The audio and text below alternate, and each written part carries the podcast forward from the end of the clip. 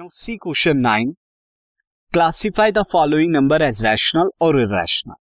आपको rational और irrational बताना है. अगर फर्स्ट की बात करें तो स्क्वायर रूट ऑफ 23. देखिए स्क्वायर रूट ऑफ 23 एक परफेक्ट स्क्वायर तो है नहीं, तो इट इज जब परफेक्ट स्क्वायर इम्परफेक्ट स्क्वायर एक अंडर रूट के अंदर होता है तो वो क्या होता है, इट इज इरैशनल, वो इरैशनल होता है. लेकिन दूसरे स्क्वायर रूट की अगर हम बात करें 225 ये 15 के इक्वल होता है क्योंकि 225 15 का स्क्वायर होता है और वो क्या है, इज इरैशनल, ये एक रैशनल है.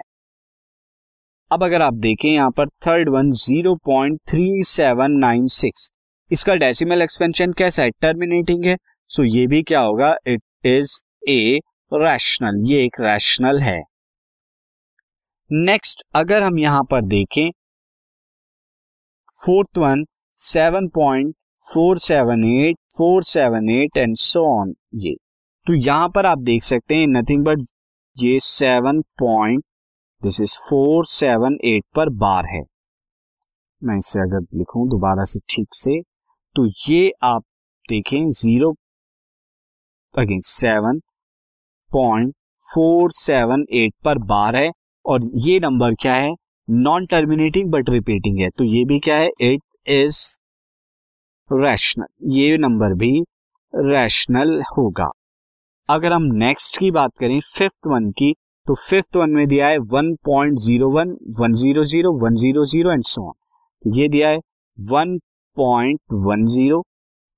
मैं एक बार चेक कर लेता हूं अगेन, जैसा देन 100 देन 1000 देन 100001, तो ये नंबर नॉन टर्मिनेटिंग है, आप देख सकते हैं डॉट डॉट की वजह से, और रिपीट भी नहीं हो रहा, देखिए हर बार एक नई चीज आ रही है, it is non terminating and non repeating,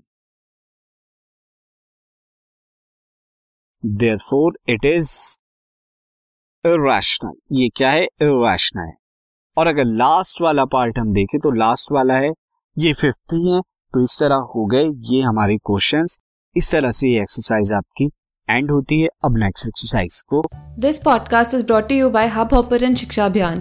अगर आपको ये पॉडकास्ट पसंद आया तो प्लीज लाइक, शेयर और सब्सक्राइब करें और वीडियो क्लासेस के लिए शिक्षा अभियान के यूट्यूब चैनल पर जाएं.